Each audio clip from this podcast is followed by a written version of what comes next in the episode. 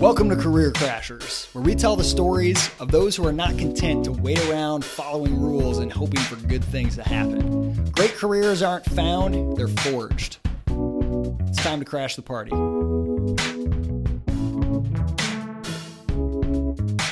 On this episode of Career Crashers, I am joined uh, once again. TK has been with us before by TK Coleman. TK is the director of entrepreneurial education at FEE, the Foundation for Economic Education. He was also he's recently featured in a Netflix series on minimalism. He is a prolific speaker, writer, interviewer, and interviewee. His revolution of one project is phenomenal. I can never keep up with all the stuff TK is doing. So, TK, it's good to have you back, man. He's also my very good friend, I should mention. Next time, I want you to introduce me as the best two way podcaster in the game.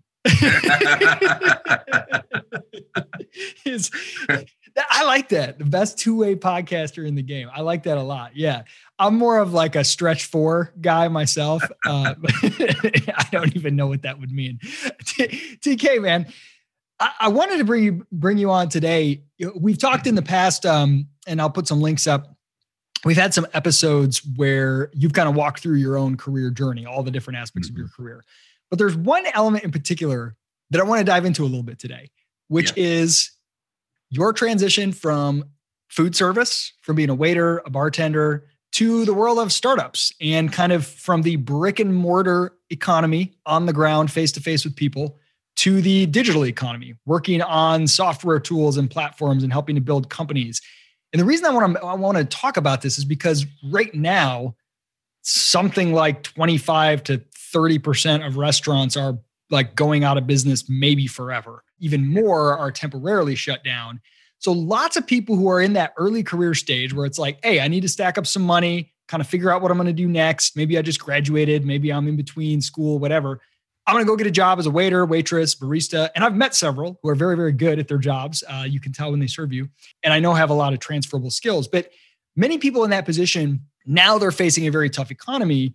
And I think it's more relevant than ever to help help people realize what else they can their potential right? The value that they have from roles like that. People often assume there's nothing that they have to offer like working at a tech company for example. And you and i know that's nothing could be further from the truth. So that's the setup. I'm going to start right in.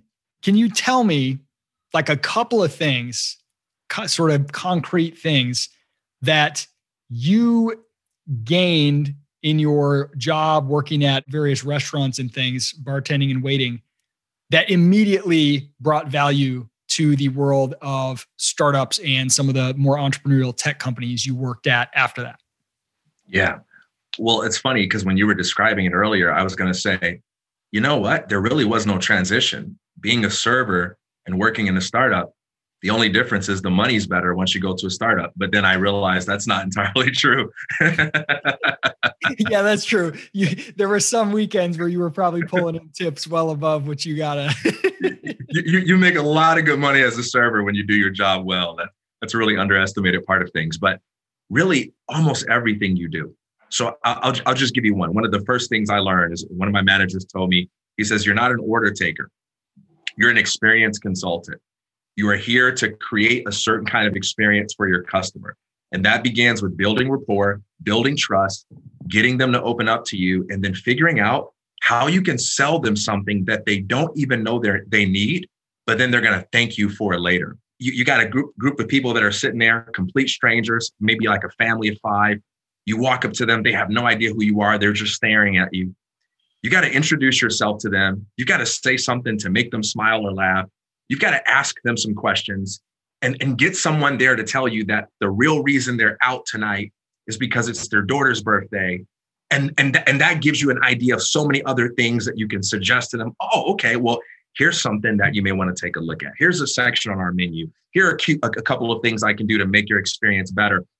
You've got to look for those opportunities, right?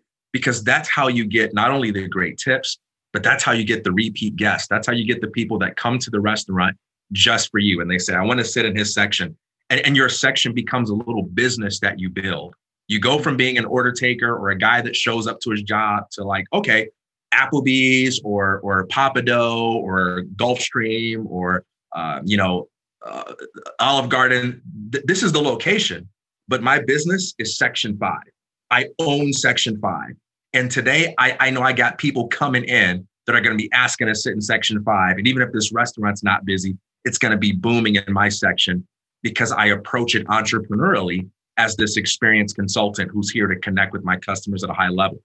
That was probably one of the most important lessons I learned from serving because it's transferable with what you do at startups. When you work at a startup, you have to think about your job as something that cannot possibly be exhaustively captured by the description, right? There are always valuable things that need to be done that can't be given to you in the form of mandatory requirements. And so you have to think about, about greatness, about excellence as something that isn't mandatory, as something that cannot, by its very nature, be, be given to you as an explicit instruction. Uh, because there's always room to surprise people with with creativity, um, you know, and personality in your job. Does that make sense? Yeah, absolutely. One one thing you said when you when you were kind of starting on your description of your job as a as a waiter is first you got to understand your customer a little bit learn a little bit about them. Are they in a hurry? Why are they there? What's the context? What and and then you have to kind of deduce like what is it that they're trying to get?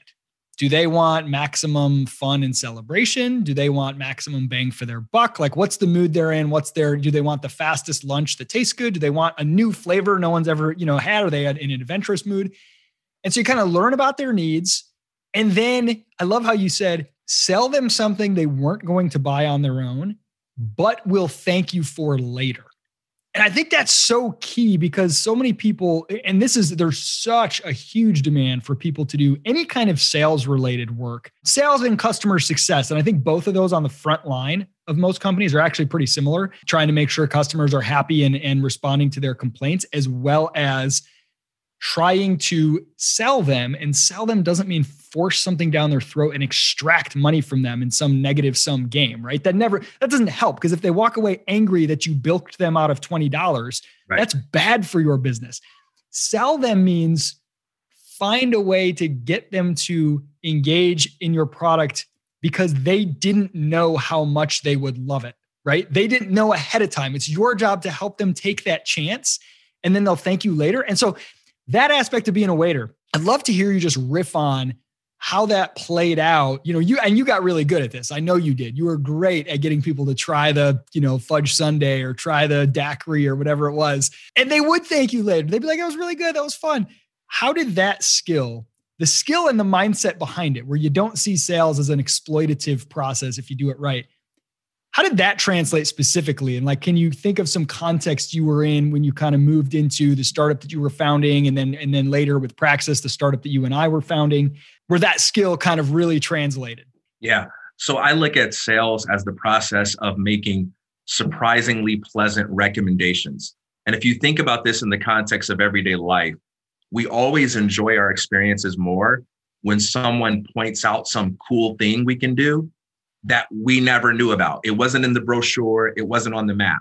You know, so maybe you take your your your family to the movies or you take your family to a botanical garden, what an amusement park, whatever it is you do. If someone says, "Oh, while you're over that way, you should check out this restaurant," or "Did you know about this ride? You should check it out," or "There's a really cool art gallery that's just across the street, no one knows about it." Anytime someone gives you one of those little best kept secrets, it's why when we travel, we always want to, to interact with the locals who can tell us those things that aren't on the website. Because when someone can point to something we didn't think of that's surprisingly pleasant, we want to reward them for it. We feel really good about our experience. And that's really what sales is about. It's about understanding that your customer doesn't work at your job. They don't know all the nuances of what can be done with these services and products. And so they want to be sold in the sense that they want someone who knows more than them to show them how to use what they're looking at in a way that's more valuable than they possibly imagine. So, one very common way that you do this in restaurants, and then I'll relate it to startups, is you show people how to use the menu. When people come to a restaurant, there are always ways you can mix and match and modify the things on a menu that are not obvious because you can't afford to spell all those things out in a limited amount of space. But a good kitchen can do just about anything. So if you have allergies, if there's something on a sandwich that you don't like, if they're, you know, if you're struggling between two types of things. So you'd always see one person at the table that's just like taking a little bit longer than everyone else. And, and, and when you learn how to read the table, you realize that this is probably because the person sees about three things on a menu that they like and they're conflicted. Everyone else at the table is annoyed and they're pressuring them.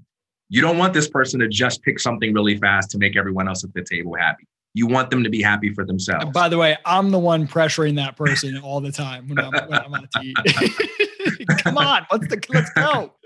Yeah. So when you see something like that, you want to shine a spotlight on it and ask that person if you can answer any questions for them or if they're struggling between a couple of different things.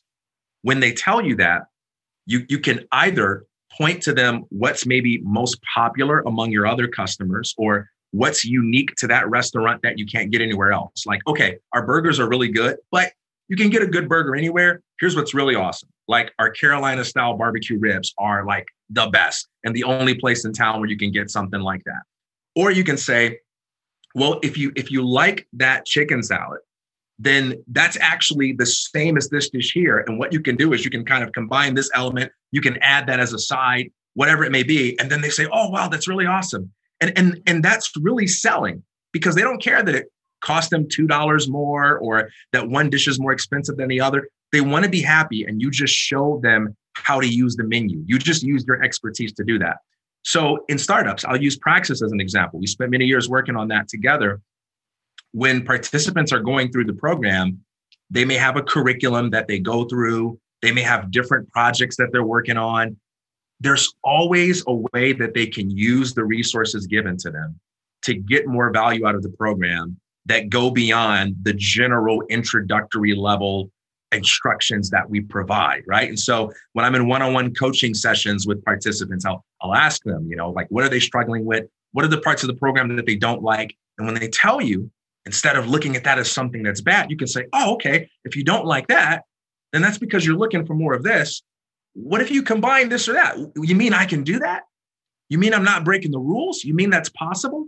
Every job has things like that, but you have to respect your expertise enough to not see your job as just, oh, I'm going to get out of my customer's way. You know, your customer doesn't know everything about what they want.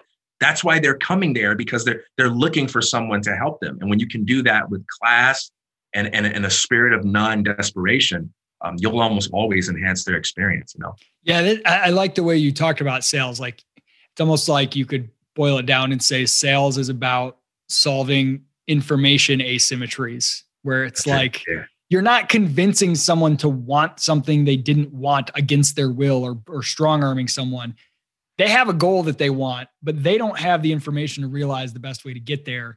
You have access to more information because you're in it all day and you know the product really well.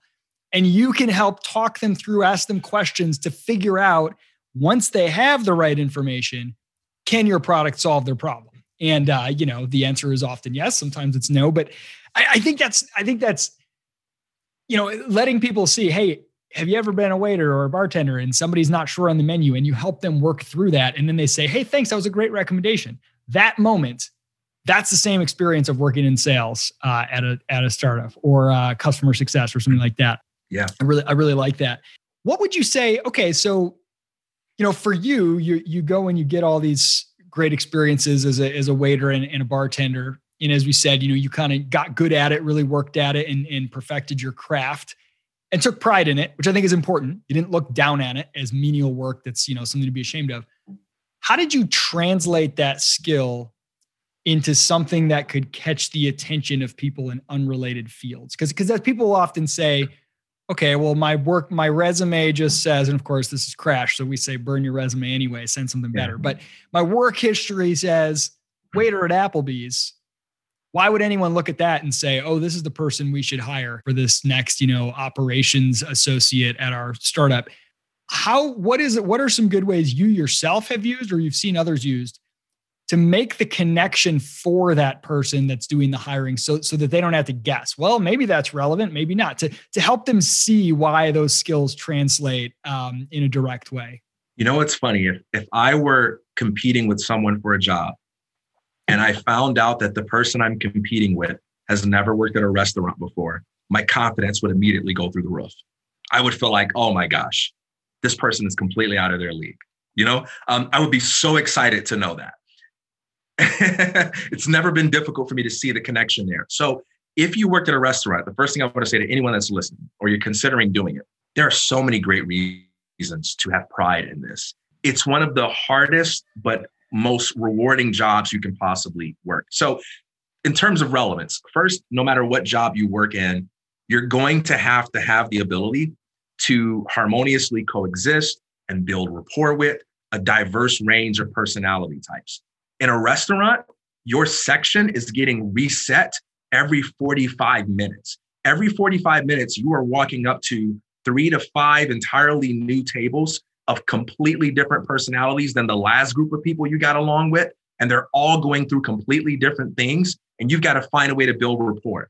I served a table and, and like all in one night, I served a table where there's a, a young lady literally crying because she's getting married the next day and she's having doubts.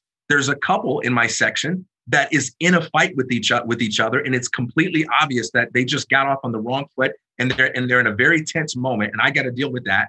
There's a family; they're all really hungry and they're in a rush and they're just ready to go and they want to get in and out as fast as possible. The kids are just tearing the table apart. You got all these different kinds of things going on, and you have to not only be able to multitask, you've got to be able to maintain your composure. You've got to be able to manage whatever is going on inside of you and you've got to find a genuine, authentic way to connect to all these different personality types and make them all feel like you are not just an order taker, but you are a friend and you are there. And look, I don't know anything about who you should marry, but for the next hour while you're in this restaurant with me, we're going to feel good and we're going to have a good time. Okay. And you're going to feel a lot better about whatever it is you decide to do because you hung out in this space. This is going to be a, a safe space. you know, I'm sorry, I couldn't, I could not laugh. The phrase, the phrase "safe space" just triggered you to, to laughter. right, that, that phrase isn't doesn't create a, a, a safe space for me. I feel like that is such a useful thing in any startup because whether it's coworkers or people that you're working for or customers that you have to, to interact with or serve you want to you want to be able to convince people that you've got the ability to get along with anyone. I, I mean, you you know this because I've told you so many of the funny stories. I had a family that came in and I hit it off with them so well. They were like, all right, man, we're going to make you a NASCAR fan and we're going to make you come to a NASCAR event with us. Right. And, and, and I'm not interested in that kind of stuff at all but it's like you've got to be able to to pull from that from that side of you. You've got to develop that side of you. You've got to be able to talk about all kinds of things that you might not normally be interested in in order to connect with your customers. Uh, another thing too is that when you serve it's kind of like an acting job because you learn how to play a role. You, you get paid to do things like smile be generous and kind and respectful to people. You get paid to walk around with energy and enthusiasm you get paid to stand up tall and to speak so that people can hear you. You get paid to ask for help in a way that is both authoritative and respectful. And you have to be on, even when internally you've got all sorts of things going on that are inconsistent with that. Most people in the world are not capable of doing that. And they convince themselves that to do that would make them inauthentic and fake. So they don't even use that ability when they have it. But people who have worked server jobs before, they know how to flip the switch on. You could be having the worst day of your life, but you can walk into a room and you can say, Look, I feel like crap, but I'm here to play a role. I'm here to be good to people. I'm here to take care of people, and I'm going to do that. And whatever I've got going on, I'll deal with that when the job's over. But for now, I'm going to walk tall. I'm going to speak with confidence. I'm going to address you with respect and generosity, and everybody's going to have a good time because I am choosing to be the life of the party, even if internally I feel like hell. I don't I don't know that many people. I know maybe like a handful of people that can do that in any area of life, you know. We talk all the time about the two things needed to succeed in, in your career are skills and signal. You know, your your what you can do for people and your ability to prove that to them. And you you walked me through all the examples of what waiter or waitress or bartending skills what those mean outside of that, how those translate into value so that the skill you can create for people. But the signal component, how do you prove that to people? So you proved it to me five or six times in this conversation. Any one of those stories, the way that you described what you did and the skills you needed to navigate that would be impressive to me as a hiring manager if I got, if you had that five minutes or that two mm. minutes to describe it to me. But how do you get to that point? If I receive emails from multiple candidates for a role, what do you recommend that someone who has those skills that they've developed as a waiter or waitress, what do you recommend that they send to convince a hiring manager as quickly as possible of the value of those skills so that they don't just look at worked here for a year, but that they can somehow convey to them why working there for a year makes them a good fit for this new role? Have you do you have some examples of people who've done that effectively, sort of packaged that experience up in a really nice, digestible way? Like like like actual pieces of data that you can put yeah, like uh, yeah, like things that, that people have sent um, you know, to a hiring manager or with a job application or whatever that have that have said, you know, here's me sort of connecting the dots for you and, and showing you those skills. Just like you did verbally here. If you didn't have that chance, if you got one email what's a good way to to send to to convey those skills that, that you've obtained in the in the wait service? So one thing that every server gets and almost no one thinks about this within the context of developing their career is you get your receipts at the end of the night that show you your sales right? And, and, and like this is huge. Most people just focus on the tips but you want to focus on your sales because like even if you kind of get like standard tips if your sales are really high because you're making great recommendations and getting a lot of repeat guests and so on, then these are numbers that you can actually produce. And, and, there are ways where you can find out this information. Again, a lot of servers don't care about it, but you can find out the information in terms of where do you rank at the restaurant you work at in terms of sales. And, and you so, can even so something like uh, you know server at you know Applebee's during my shift uh, sales in my section were 5% higher than average for the restaurant as a whole or something like that. Um, that's a, and that's a really yep. interesting tangible thing that I'd be curious. I'd want to know more about, which is, which is the goal of sending a, a an initial, you know, email application is make them want to know more. Yeah. And it's a great differentiator too, because you can not only give that information, but then you can point out that most people who work at restaurants would not be capable of telling you what their answer was if you were to ask them. So you can show them not only value that you get out of a server, but you can differentiate yourself from other servers and signal just how detailed you are uh, and, and value creation driven you are in the way you approach your work. You can also get specific with these numbers and not only report like your sales, but you can identify what areas are most important to the restaurant, like specials or liquor, things like that. And you can indicate your percentages in those areas. Another thing you can do this feels high risky when you don't have high rapport with your customers, but it's something I could do pretty easily. Get your customers to talk about you. Get your customers to put in writing how much they love you and how much they come to the restaurant because of you. And if you've got regulars that come in, you can ask them for that kind of stuff and they'll do it for you. I've had customers really show up for me very strongly when it comes to things like that. A third thing is the whole idea of working out loud or documenting what you do also applies to working as a server. And there are all kinds of interesting experiences and challenges that servers have. There's no reason why you can't make a video, you can't make a podcast where you're talking about your tips on how to be a great server. Don't let the author of Waiter Rant be the only person out there that's talking about his experiences in an interesting or entertaining way. That there's a market for that. And if you put that kind of material out there, people will see that you're not only the kind of person who does their job well, but you're also the kind of person that can train others to do what you do. And that's going to be valuable to any employer. Those are three signals off the top of my head. Man, I love that. And, and even if, you know, that third one, even if you just make a two minute video or write a two paragraph blog post just for that job application that says, you know, three things I learned working at Chick fil A that are relevant to customer success at your company. That alone, it just signals that you're thinking about your work as more than just the tasks you carried out, that you have a level of abstraction. Like you said, the fact that you just, that you even looked up how much sales you do compared to other people, that fact alone sets you apart. Even if your numbers aren't great, most people don't even do that. So I'm going to boil down. You gave three different types of signals you could send. One is quantitative. Can you find any hard data, percentage of tips? Uh, maybe it's I have a perfect track record. I've never been late, or I've only been late twice in a year. Uh, you know, I've never missed a day, or you know, number of uh, mistaken orders you've had, or whatever. There's a lot of quantitative things. If you can pull up anything like that, that's a great signal. The second one you gave was a endorsement from a third party. So customers, managers, coworkers, if they can say something about your work.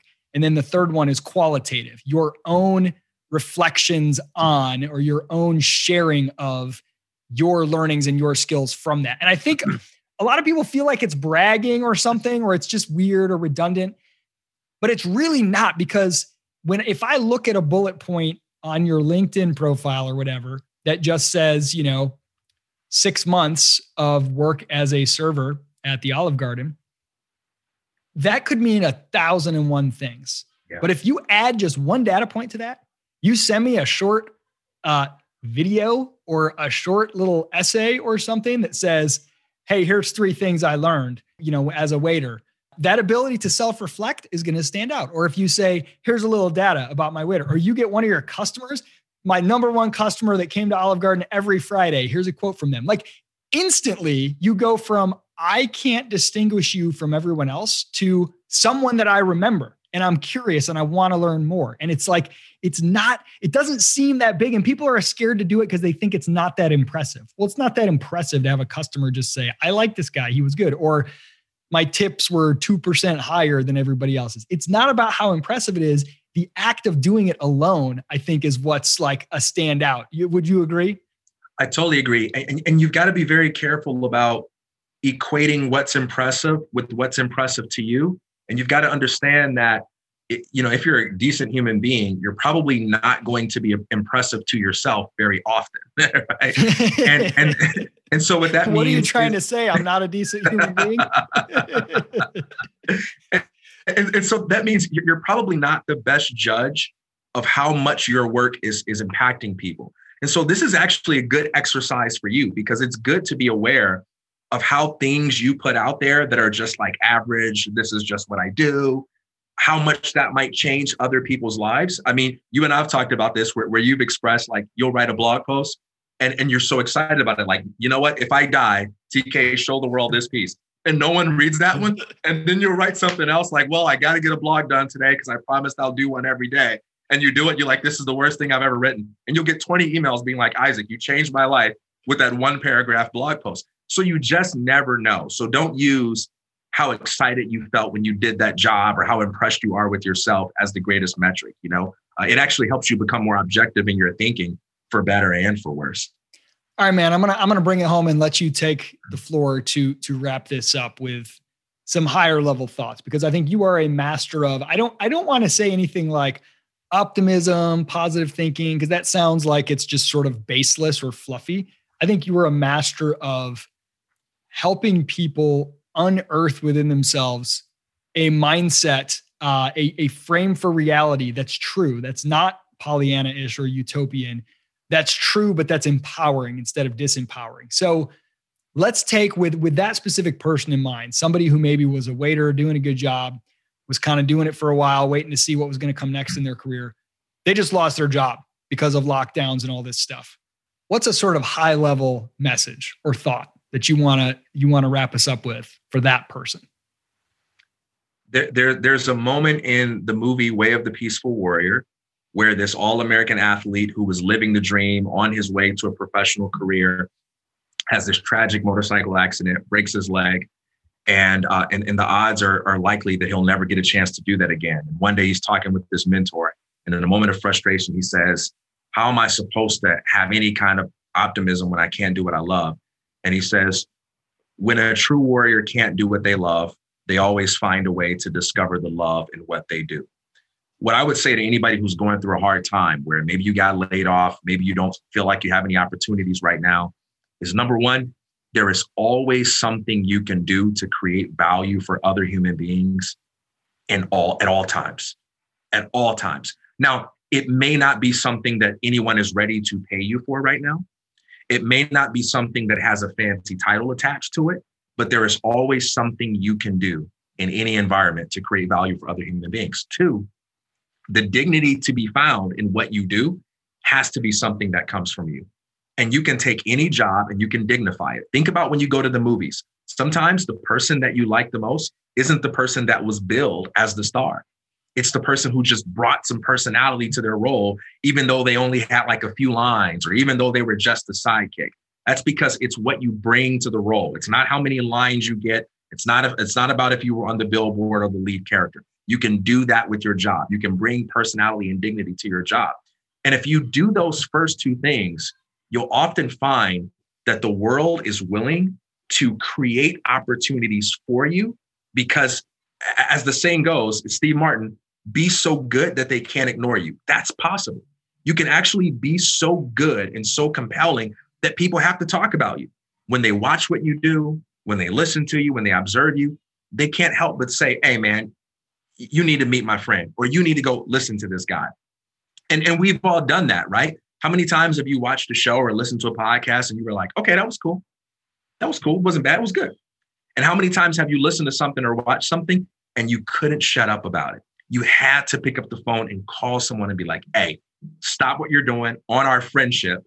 Now, don't do this like me because I do this with everything I read to Isaac. I say, on our friendship, read this book. And then he hates it. And I, I, I keep doing the same thing. but, but that's a real thing. And it's possible to be that way. So you can always do something to create value no matter what. Two, the dignity in what you do comes from you. And three, if you do something with a sufficient amount of creativity, enthusiasm, and self ownership, you can and will become too good for other people to ignore. Opportunity is something that's created. You don't wait on it. TK, my man, thanks for joining us again. Thanks for having me, bro.